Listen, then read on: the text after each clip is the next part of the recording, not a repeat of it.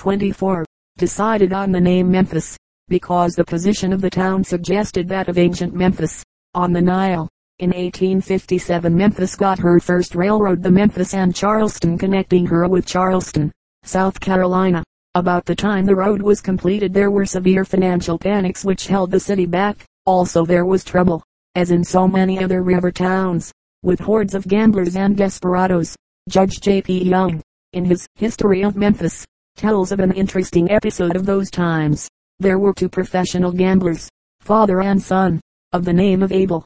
The father shot a man in a saloon brawl, and soon after, the son committed a similar crime of violence. A great mob started to take the younger Abel out of jail and lynch him. But one firm citizen, addressing them from the balcony of a hotel, persuaded them to desist. Next day, however, there was a mass meeting to discuss the case of Abel.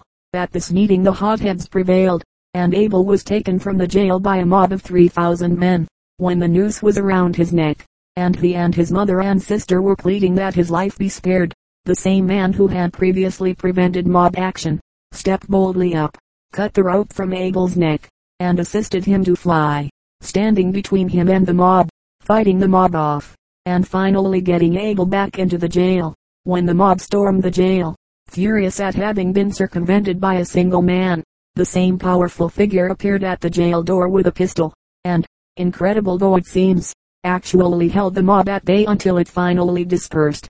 This man was Nathan Bedford Forrest, Later the brilliant Confederate cavalry leader, Forrest and his wife are buried in Memphis, in a square called Forrest Park, under a fine equestrian monument, by C. H. Niehaus.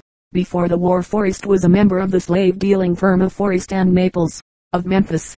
Subjoined is a photographic reproduction of an advertisement of this firm, which appeared in the Memphis City Directory for 1855-6. Illustration, City Directory, 251 Forrest and Maples slave dealers, 87 Adams Street, between 2nd and 3rd, Memphis, Tennessee, have constantly on hand the best selected assortment of field hands, house servants and mechanics, at their Negro Mart, to be found in the city. They are daily receiving from Virginia, Kentucky and Missouri, fresh supplies of likely young Negroes, Negroes sold on commission, and the highest market price always paid for good stock. Their jail is capable of containing 300 and for comfort, neatness and safety, is the best arranged of any in the Union. Persons wishing to purchase, are invited to examine their stock before purchasing elsewhere.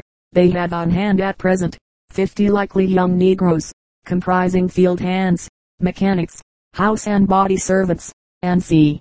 When the Civil War loomed close, sentiment in Memphis was divided, but at a call for troops for the Union, the state of Tennessee balked and soon after it seceded from the Union and joined the Confederacy. Many people believed, at that time, that if the entire South united, the North would not dare fight. When the war came, however, Memphis knew where she stood. It is said that no city of the same size 22.600 furnished so many men to the Confederate armies.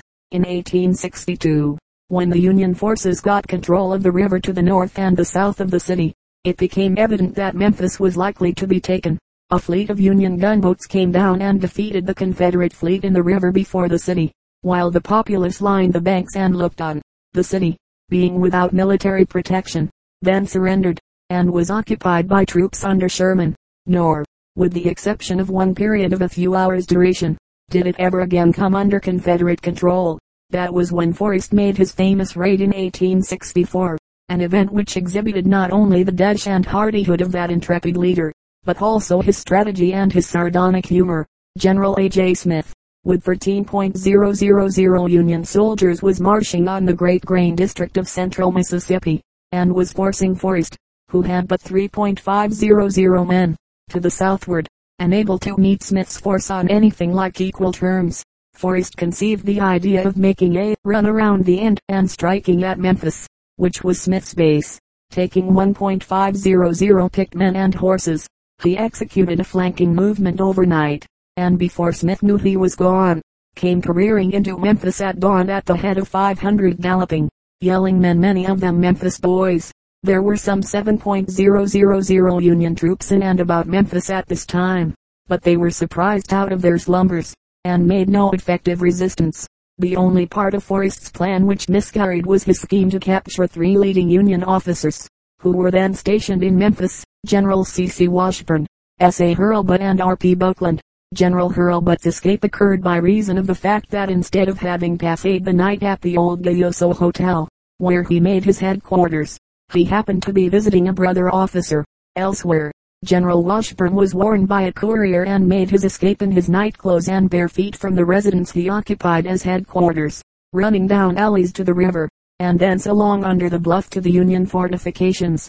Forrest's men found the general's papers, uniform, hat, boots and sword in his bedroom, and also found there Mrs. Washburn. The only things they failed to find were the general's nightshirt and the general himself, who was inside it. General Buckland also avoided capture by the narrowest margin. The soldiers first went to the wrong house to look for him. That gave him time to escape. It is recorded that, later in the day, under a flag of truce, Forrest sent General Washburn his sword and clothing with a humorous message, informing him, at the same time, that he had 600 federal prisoners without shoes or clothing, and that he would like supplies for them. The supplies, we are told, were promptly forthcoming. Forrest waited until he was sure that news of the raid had been telegraphed to General Smith in the field. Then he cut the wires. Smith immediately came back toward Memphis with his army, which was what Forrest desired him to do. The Confederates then retired from the immediate vicinity of the city. Judge Young, in his history, reports that when General Hurlbut heard of the raid he exclaimed, there it goes again. They superseded me with Washburn because I could not keep Forrest out of West Tennessee and Washburn cannot keep him out of his own bedroom. After the war there was corruption and carpetbag rule in Memphis, and Forrest was again to the fore, becoming Grand Wizard of the famous Ku Klux Klan, the mysterious secret organization designed to intimidate scalawags, carpetbaggers and Negroes, whose arrogance had become intolerable. General George W. Gordon prepared the oath and ritual for the Klan, which was founded in the town of Pulaski, Giles County, Tennessee. General Forrest took the oath in 1866, in room 10 of the old Maxwell House, at Nashville. It is my belief that the Ku Klux Klan has been a good deal maligned. Many of its members were men of high type.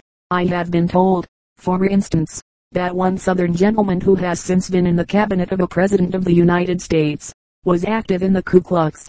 I withhold his name because the purposes of the Ku Klux Klan, and the urgent need which called it into being, are not yet fully understood in the North, and for the further reason that depredations committed by other bodies were frequently charged to the Ku Klux, giving it a bad name.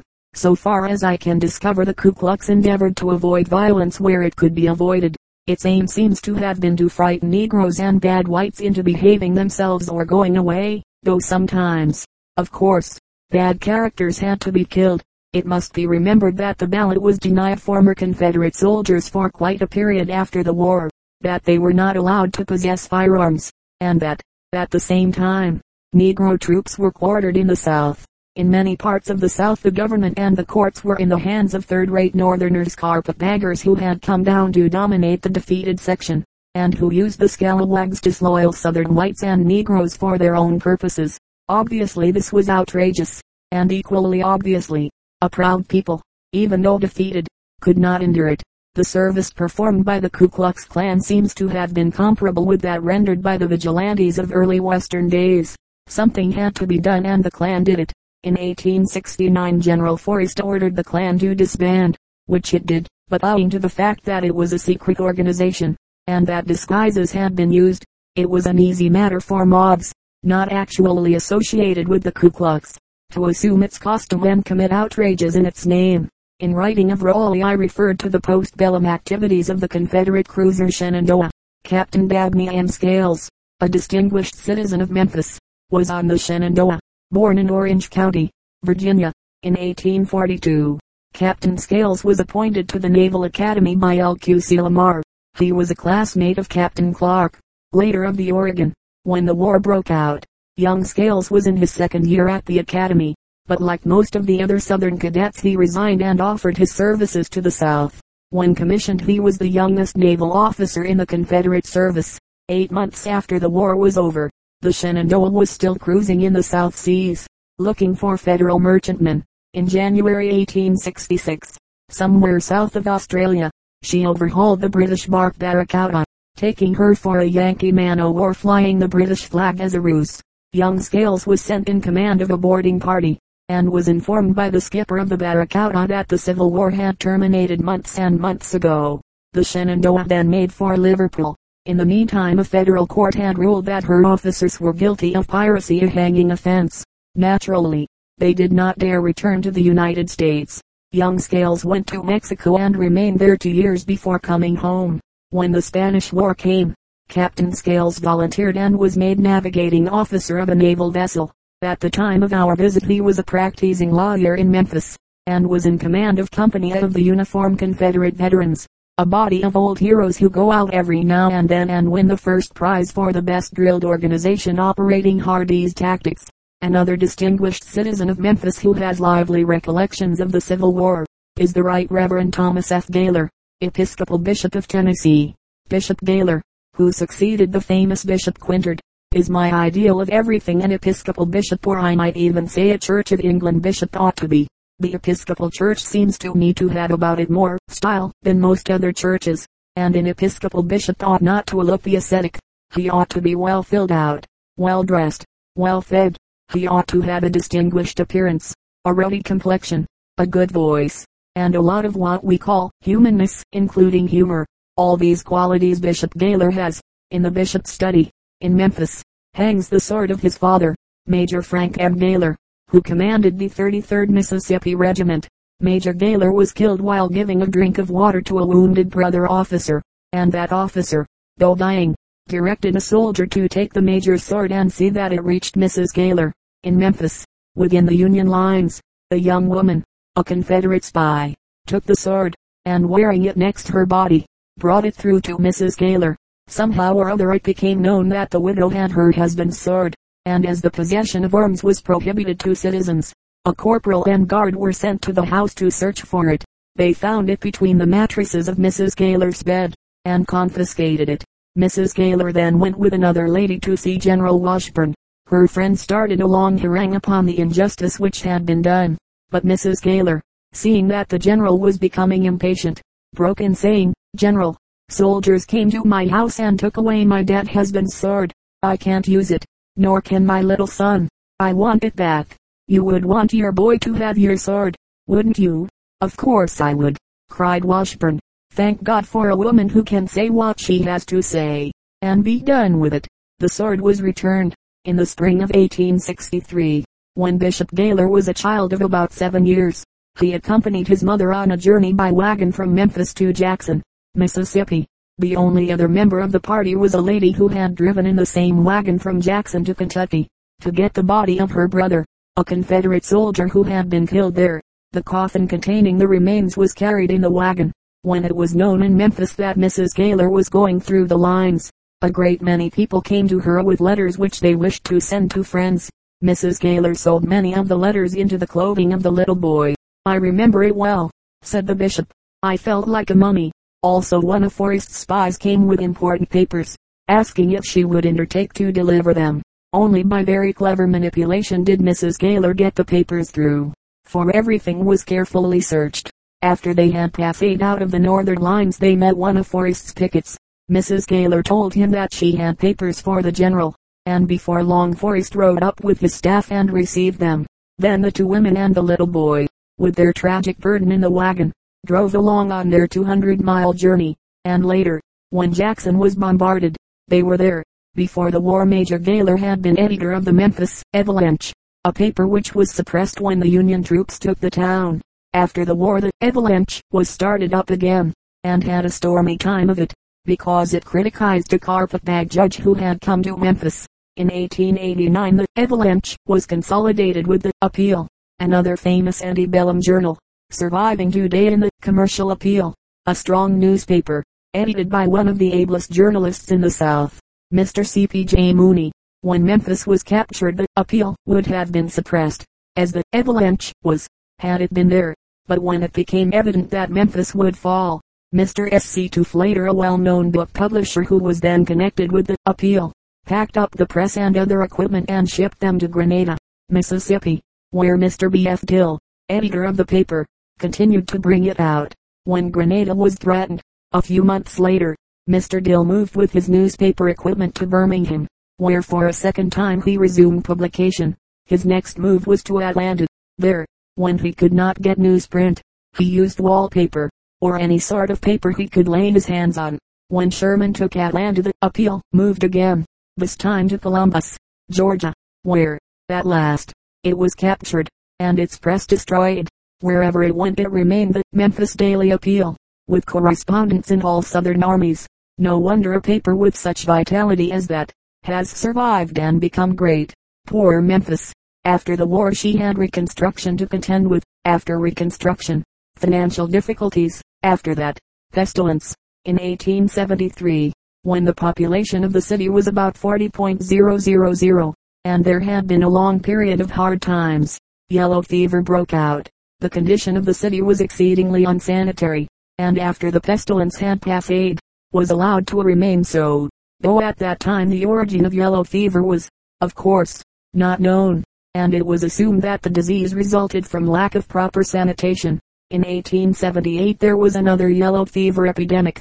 The first case developed August 2nd, but the news was suppressed until the middle of the month, by which time a number of cases had come down. The day after the news became known 22 new cases were reported.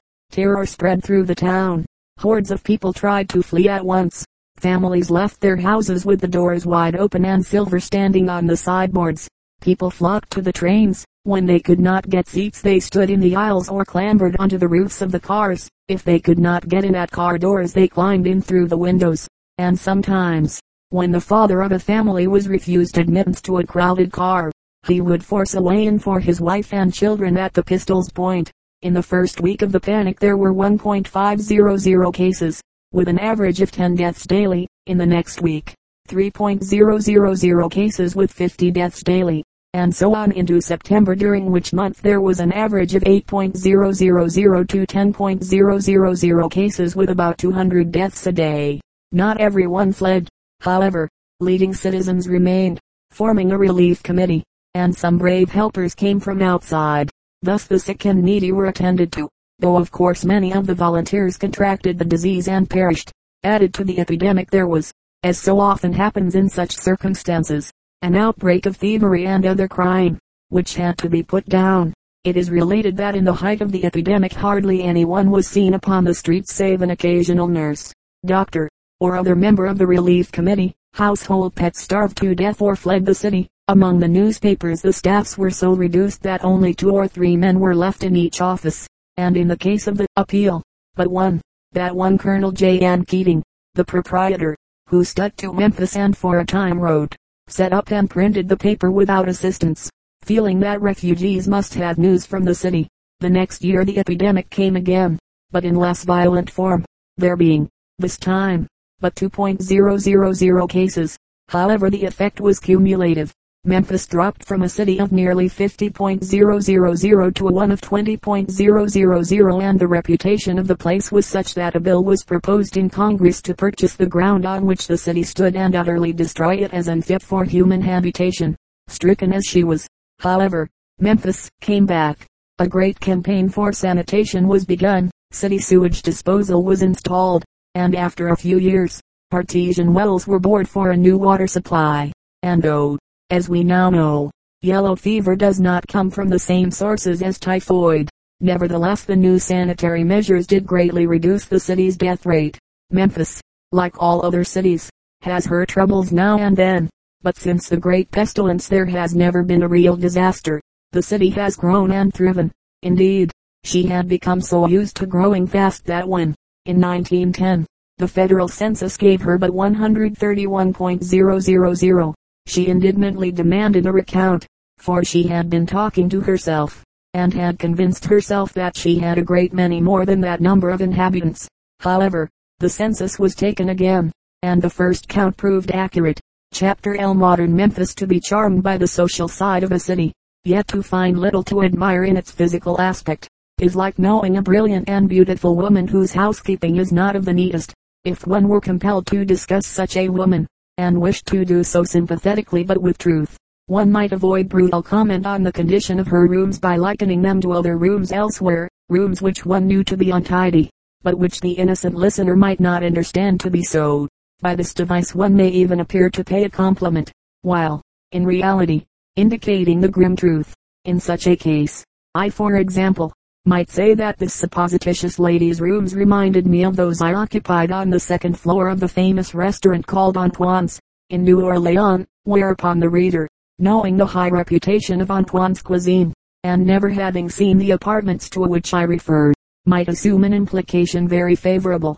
Let me say, then, that Memphis reminds me of St. Louis, like Street Louis.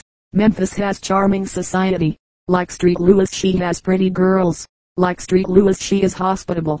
And without particularizing too much, I may say that her streets remind me of St. Louis streets. That many of her houses remind me of St. Louis houses.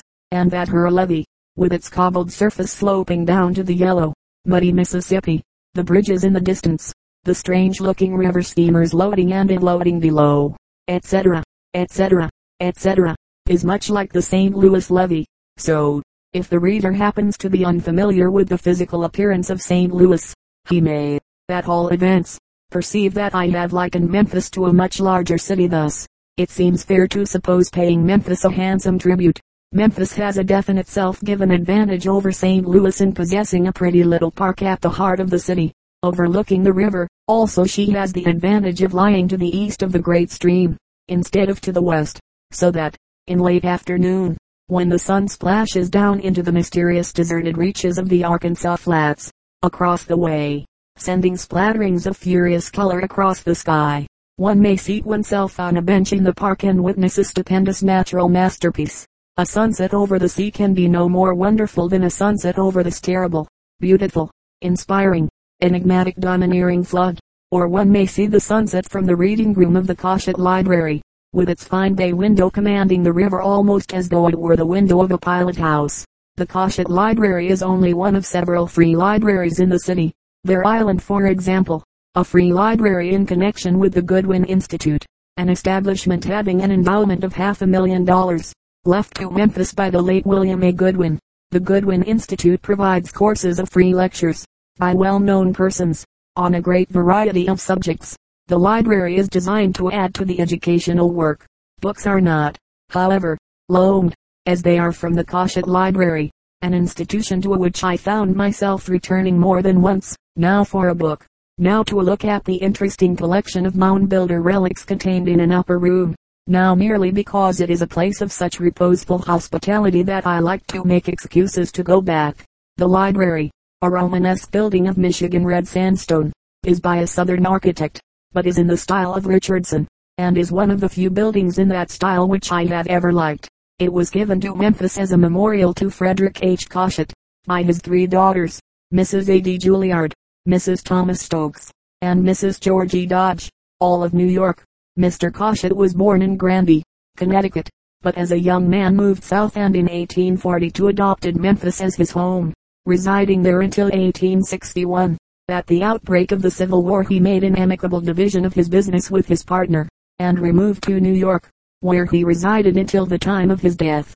Finding among his papers a memorandum indicating that he had intended to endow a library in Memphis, his daughters carried out his wish Having already spoken of a number of Memphis interesting citizens, I find myself left with an ill-assorted trio of names yet to be mentioned, because, different as they are, each of the three supplies a definite part of the character of the city. First, then, Memphis has the honor of possessing what not many of our cities possess, a man who stands high among the world's artist bookbinders.